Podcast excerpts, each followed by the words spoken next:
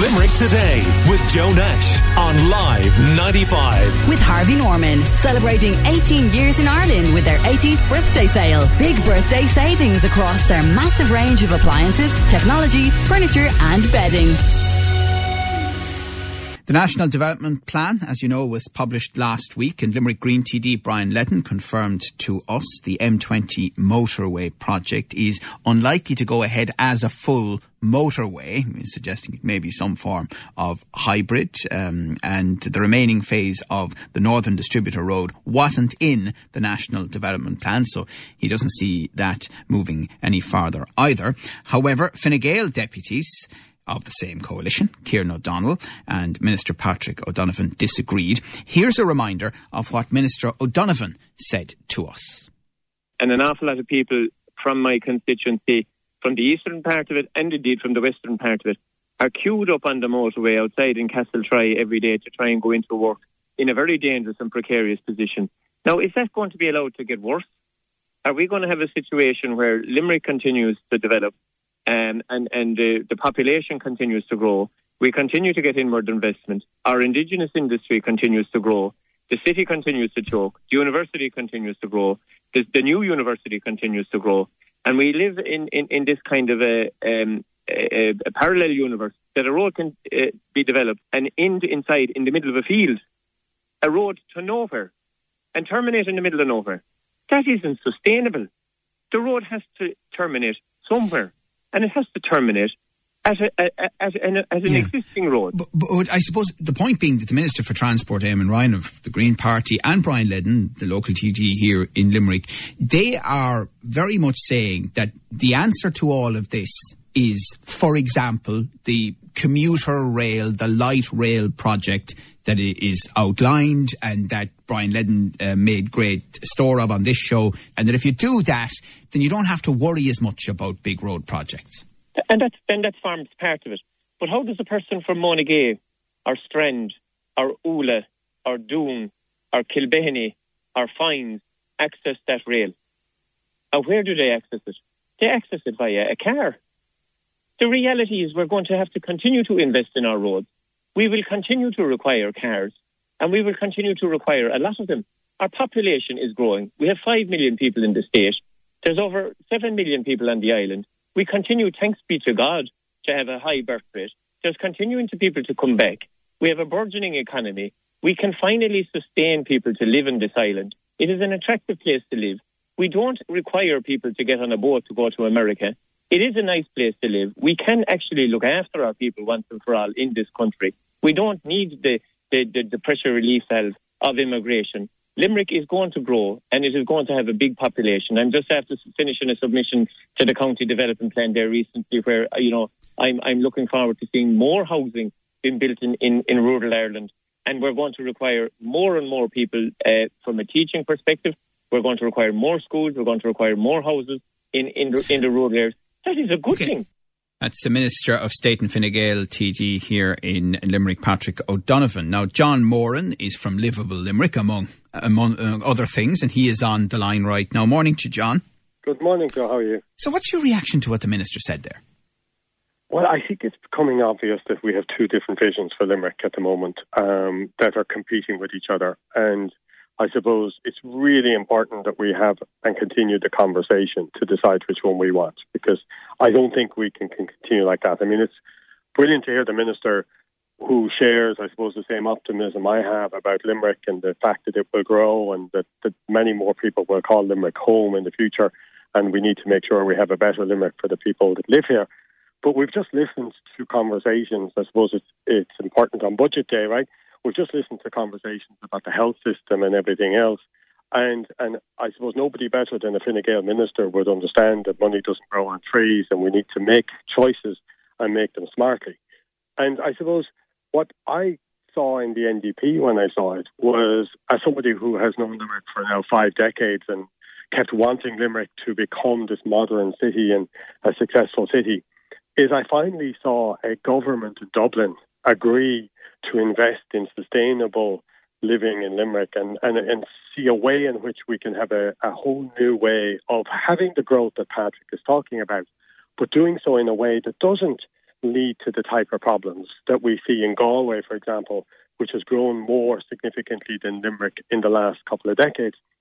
I mean, there we see it. I mean, the, there's a concept, as you may recall, I think we talked about it before, this concept of induced demand, which is, is scientifically shown that the more roads you build, it alleviates traffic for a little bit, and essentially the more traffic you end up having. And and and for me, what's happened is that if we seize the opportunity, we can reimagine the way Limerick operates, and that's not just the city. I mean, it means that people in Adare, actually some of the people Patrick talked about, will of course get into their car in the in the morning when they when they get into to to go to work or to do go shopping, but they might just drive to the local train station and actually continue the rest of their journey then that I mean, way. And that's a example, very we, we had a listener in the last hour who was pointing out that the light rail plan, and he generally welcomed it, doesn't facilitate the massive area of Castletroy.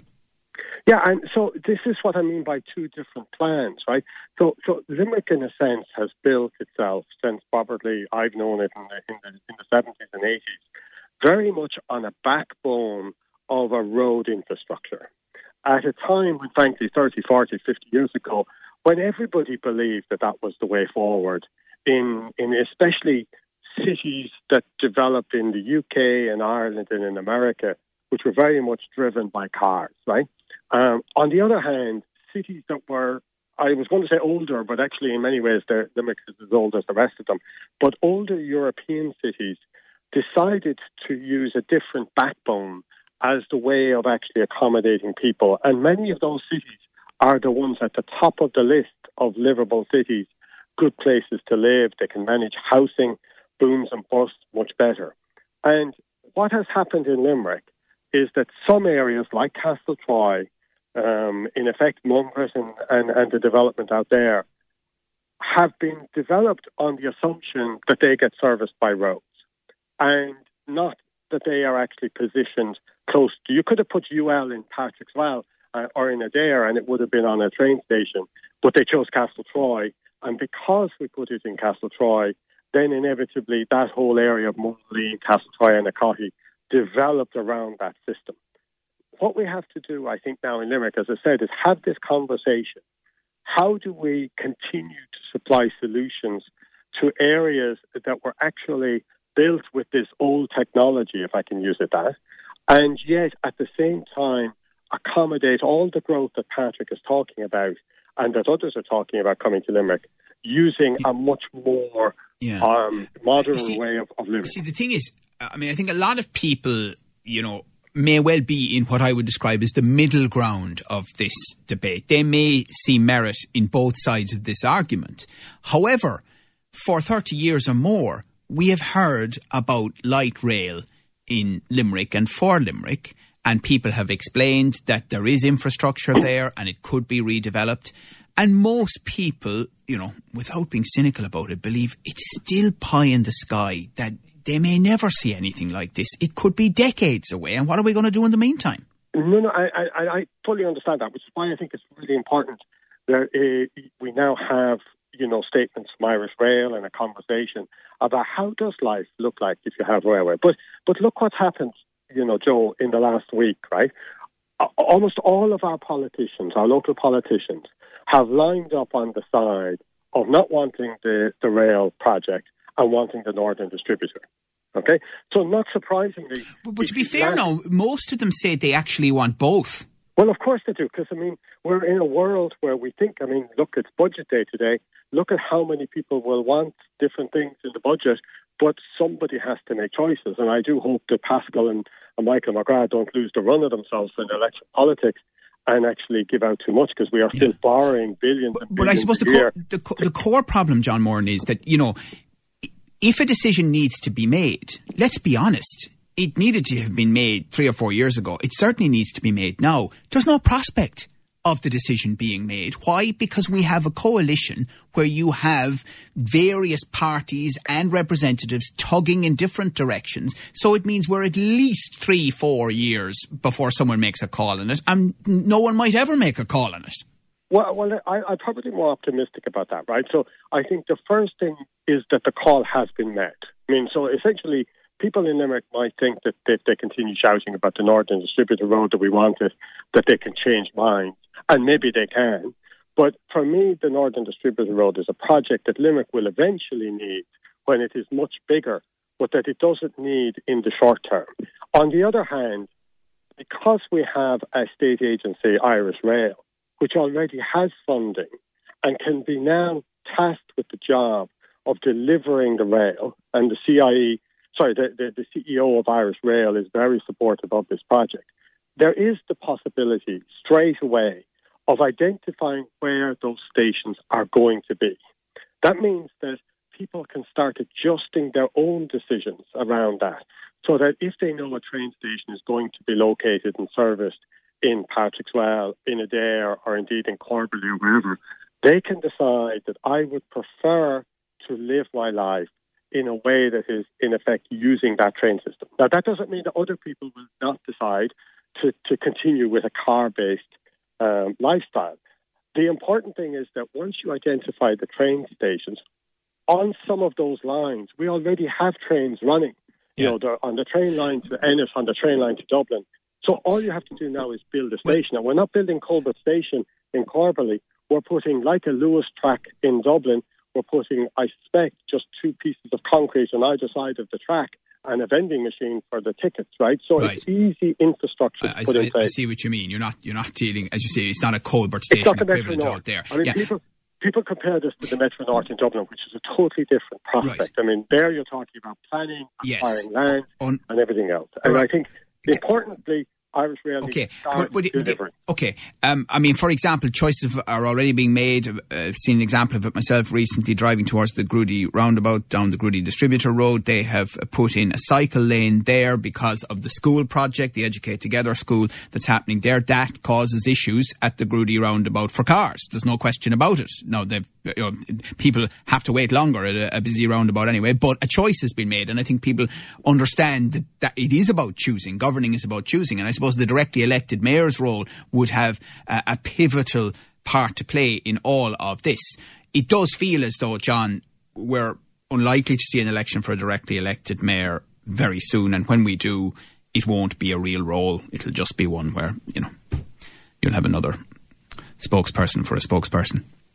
Well, I, I mean, you know my views on this. I mean, I think that the decisions around transport, the decisions about the location of some of those train stations, should all be handled locally in Limerick based on a knowledge of Limerick rather than somebody in a desk in Dublin deciding them, right?